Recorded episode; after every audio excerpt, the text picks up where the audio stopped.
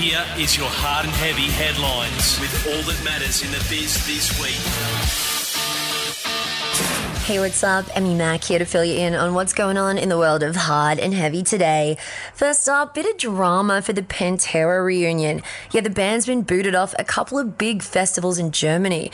Rock am Ring and Rock im Park have removed the metal legends from the lineup following a bit of backlash. It's all over an incident back in 2016 when frontman Phil Anselmo said the words white power on stage during a show with his other band Down. Looks like Linkin Park are gearing up for a celebration of their 2003 album Meteora. Yeah, they're teasing a bit of news for this week, so watch this space. Also in the headlines, Tool drummer Danny Carey is no longer facing assault charges.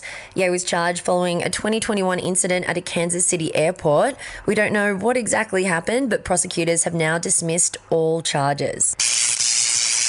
And fans have rallied around Aussie heavy act Thornhill after their rehearsal space was robbed.